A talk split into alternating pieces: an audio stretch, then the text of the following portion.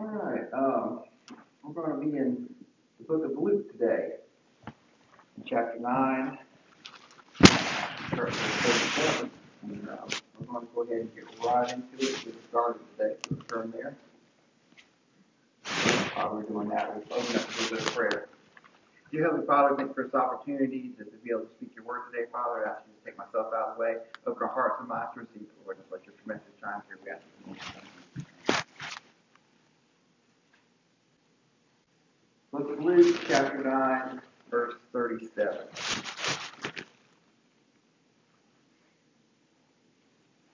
And it came to pass that on the next day, as they come down from the hill, much people met him. And behold, a man of company cried out, saying, Master, I beseech thee, look upon my son, for he is my only child.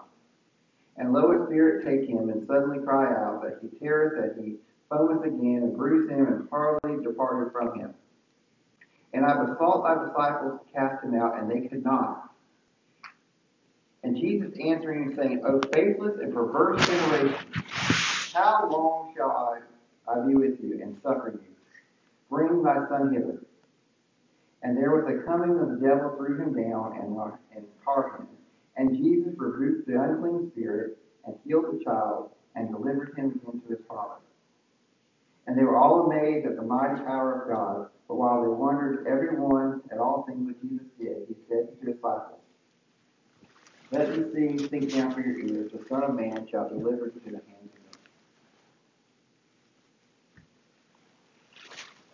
We've been talking about different things. We're talking about authority, we're talking about faith.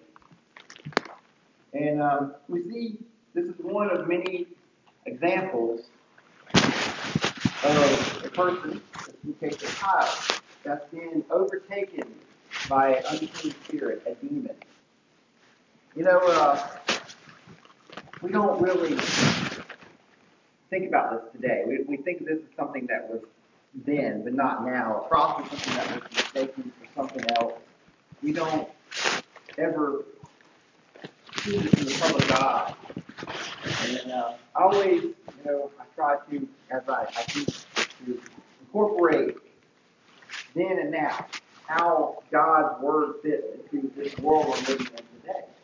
And I really enjoy it when it, it manifests, when it shows itself. And um, so I study all different kinds of things, and there is still exorcisms that go on today, where people feel that themselves or someone is infested with some kind of uh, spirit, and it has to be removed. And there's a process for doing that through the religious leaders that will go through, and they do their thing.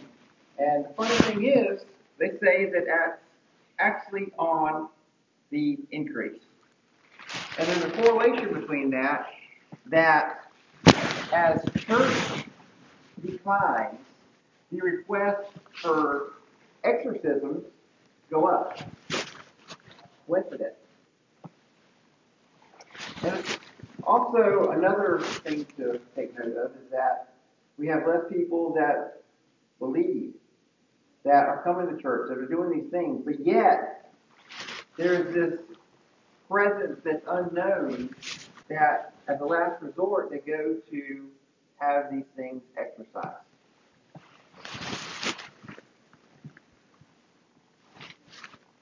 To today's service? We all have authority over things. Matthew 10 We uh, talked about this last week. 10 and 8 says, Heal the sick, cleanse the lepers, raise the dead, cast out devils. Freely you have received and freely give. These are the things that Jesus has given us. This is all powers that we all possess, things that we all can do. We have the authority to do so. Luke 9 and 41. So we had this situation where this father has a son. He is experiencing possession. So he goes to the disciples and he asks the disciples to heal this boy, to exorcise the demon, take it out of them. And they can't do it. And Jesus tells them, He's answering and saying, O faithless and perverse generation, how long shall I be with you and suffer you? Bring my son here. Now, we've talked about lack of faith a lot. Jesus is constantly saying to his disciples, Where's the faith? Where's the faith? Where's the faith? You have little faith. This is your problem. You're not believing enough. You don't believe. You don't believe. Lack up, lack up. But now we add another word in perverse generation. So that's what I want to focus on today. So the title of today's message is Talking About My Generation. And this be a good time for the Who song to come on and play a little back down. But I'm not going to do that. So, uh, here we go.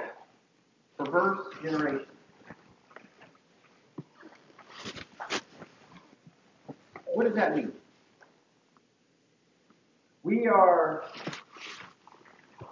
when something is perverse, it's twisted. It's taken out of context. Twisted and turned and forced into something else. It's altered in a way that it was never meant to be. And that is our perception of God.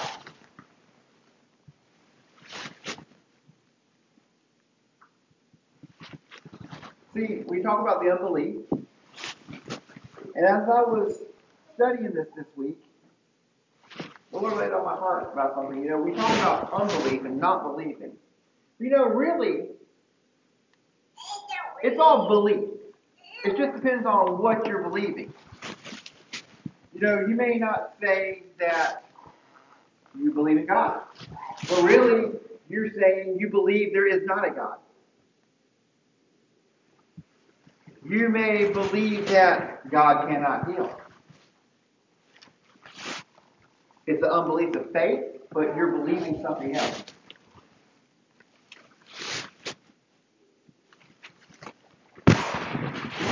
We are twisting the truth. Perverse. It's twisting the truth. So how does these this twist, how does this perversion take place? Satan has been doing it since the very beginning. In the garden, he went to Eve. Did God really say that? Will this really happen? What is he really trying to do? And he's constantly, himself and all his little minions are whispering lies in your ear. And then there's there's man. There's the men that Satan has influence over. There's men that have their own agendas they're trying to push. They're doing it for their own selfish needs, for power, for greed, for just a sense of authority. When I say man, that means mankind. And then there's just ignorance. We don't want to seem uneducated. We don't want to seem stupid. We want to seem like we're something special. We want people to listen to us. So we may just fill in the blanks of whatever's on top of our head. And the problem with all these things is it keeps getting passed down. Another thing we look at is tradition. We do things because that's the way we've always done it. That's the way they did it before us, and that's the way we're going to continue doing it because it's comfortable. It's what we know. And we don't like change. And then, of course, there's religion. You know, Jesus came and he established this church. It's pretty simple. He listed all the things that we needed to do, and then man came along and decided to make it better in their eyes, make it where it works for them, instead of what Jesus has made for us. You know, it goes all the way back to the Israelites. They wanted to do it on their own. And then we have all these Pharisees that had their own agenda and wanted to use their power to keep in control, gain wealth.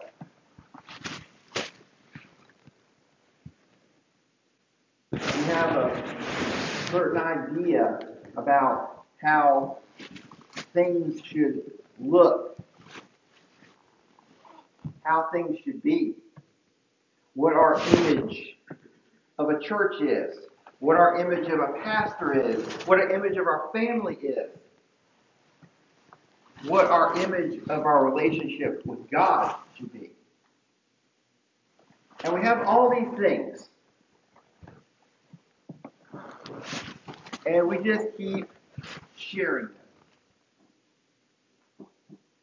You know, we're watching how virus spreads from person to person. Well, ignorance, tradition, and all these other things that's blocking our true image of God, it spreads like that too. Because we have a tendency to want to tell people, well, this is the way that I do it. This is the way that I do it.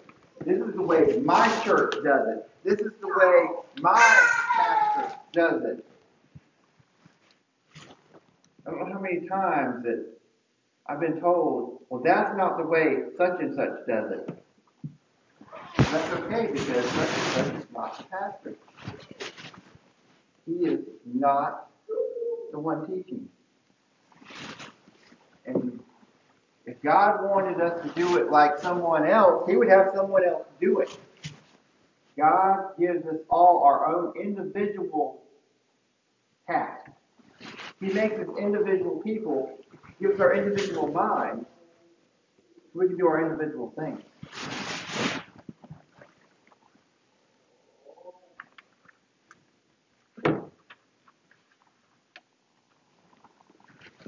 Faith is being fully persuaded. I know that I know. Beyond a reasonable doubt, no matter what my circumstances are, no matter what is in front of me, I know this is how it is because God tells me. Authority. When you have authority, you don't question your own authority. You exercise your own authority. If you were a law enforcement officer and you're going to arrest someone, you do it. You have the authority to do so. It's not, let me think about it. It's not, well, maybe. It's, no. These certain events have taken place. You have the chains of taken event, chain of events have taken place, and that now, through that, you now can exercise your authority to do so. When you're driving down the road and you see the car parked on the side of the road that's got the blue lights on top, you slow down because you know they have the authority to pull you over. We go to the doctor and they have the authority to write that prescription to give you medication. Something that only a doctor can do. You know, that doctor doesn't go and consult with a nurse and ask, is it okay if I write the prescription? No. They have the authority to do so, and they do it. If a manager gives authority to the assistant manager to do certain tasks and make certain decisions, they're not going to keep running back to the manager asking if it's okay to do so because if they do, they're not going to be in that position anymore. Because the whole purpose is so they're exercising their authority over another person so they can in turn delegate.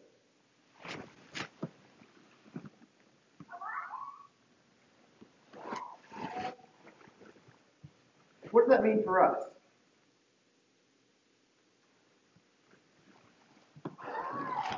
What does prayer sound like? Now, we've all spent some time in church. We've heard people pray. We've heard ourselves pray. And this example here come to Jesus. Lord, this is what's going on. This, this, this, and this. It's like we're trying to convince him. And we do it all the time. We're trying to access that area of empathy. We want him to feel sorry for us. But through that, then maybe we can get our prayers answered. We list all the things. Prayer oftentimes sounds like a gripe test because we're telling all the things that is wrong. Why this is affecting us so bad. you know what? God already knows. God already knows how it's going to affect you before the situation ever started affecting you. And we don't have to beg.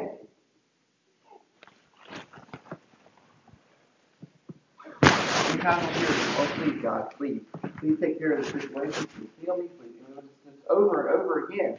It's like we're groveling, trying to get something to happen. And then when it doesn't, the next day we go back at it again. Oh, please, oh, please, oh, please, oh, please, oh, please. Begging is not exercising authority. Asking over and over again and out of desperation is not exercising faith. What has happened is we have a perverse sense of God.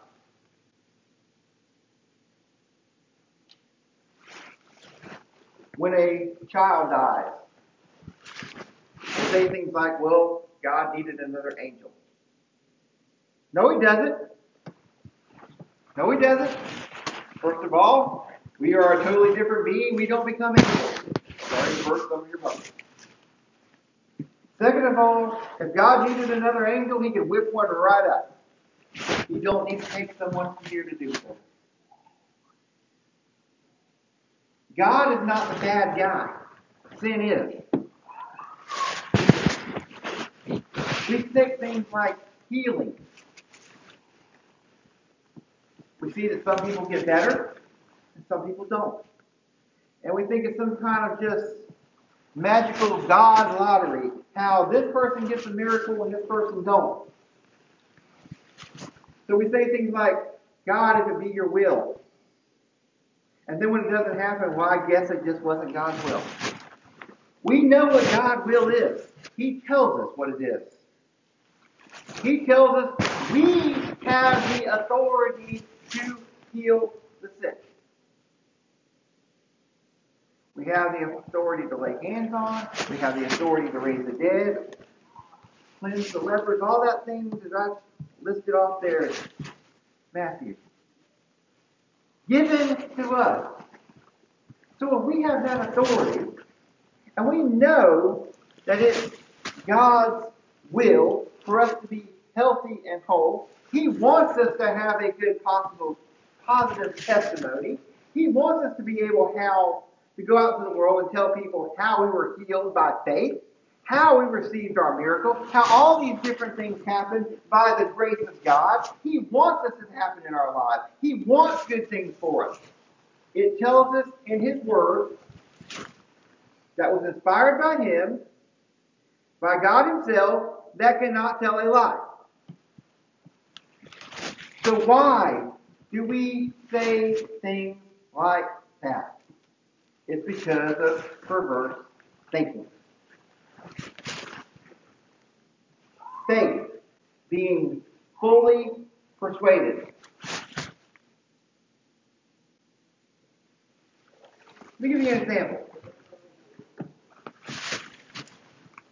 You work a job. You know payday's on Friday. You know that Friday, that check is going to show up. Just the way it did every other Friday.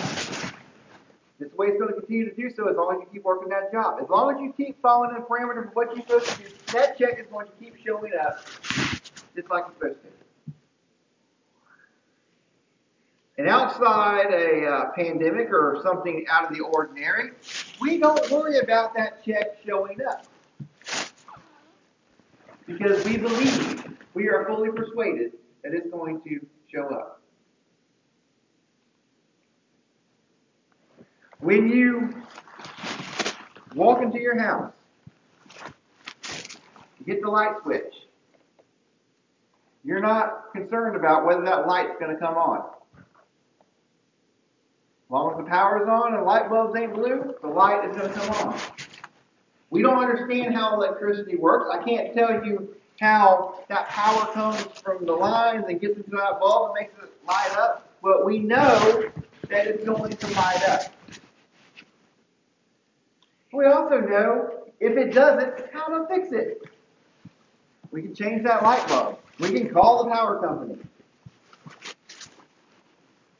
See, these things that we've seen happen in our lives time and time again, we have no doubt whatsoever. That's what I mean by being fully persuaded. The sun is going to come up tomorrow.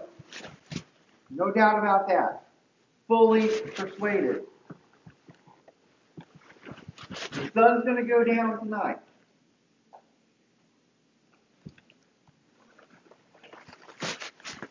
Sky is blue. Grass is green. These are things we know beyond a shadow of a doubt. And this kind of knowing, this kind of faith is what we need to have when we are talking about God.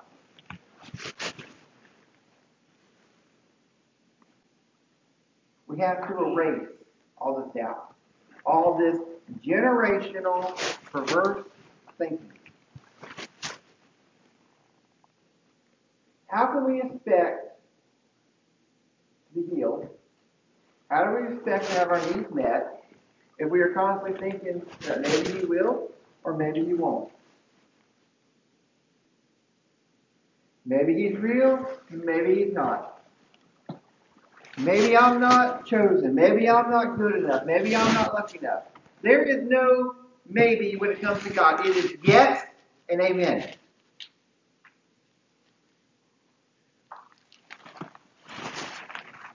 Kind of got off my example there when I was rolling on. Talk about that, that check again.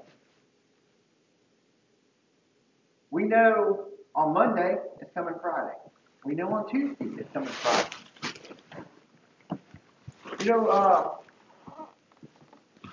we've got our, our stimulus checks.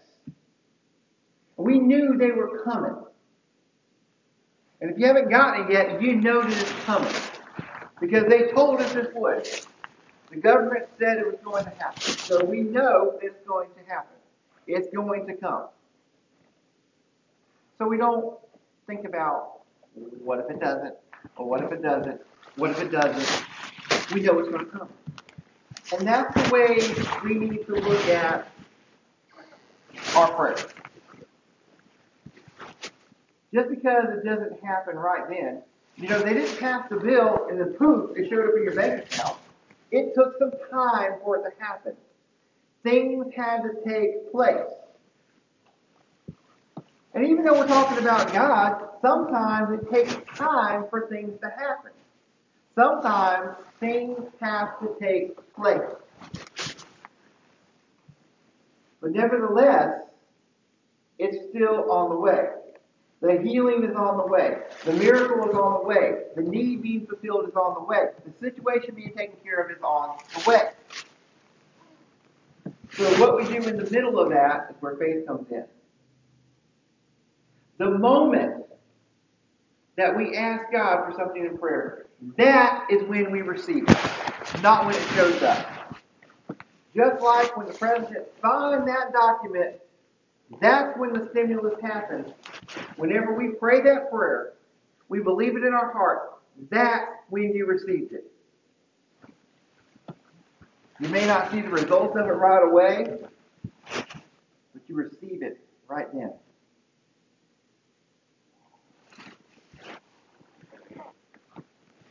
You're to build a house. You sign all the paperwork. That's when you received it. It may take months before you ever moved in, but you received it then. You can go down and you can order a brand new vehicle. It takes months for it to be built, but you received it right then.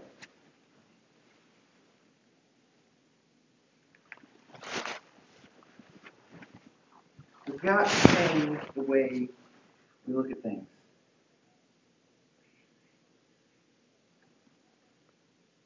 It's not that God's not doing, we're not doing. We're not giving him the opportunity to work.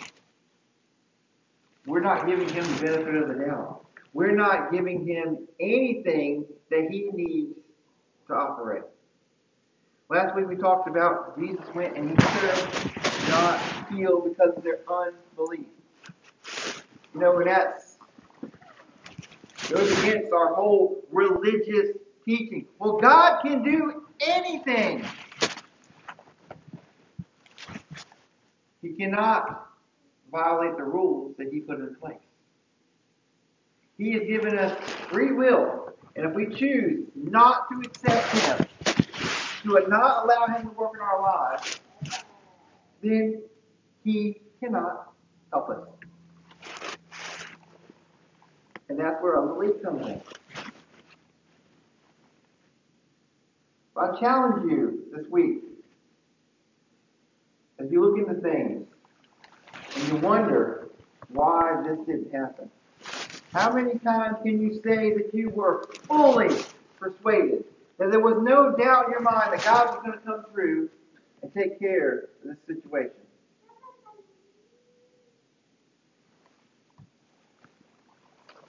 We're working toward uh, a common goal.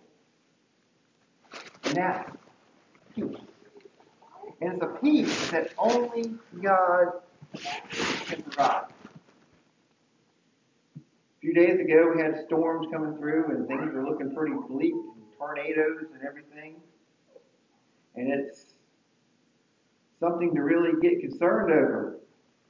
But there's only so much we can do because we cannot prevent it from happening. We can just wait see what happens.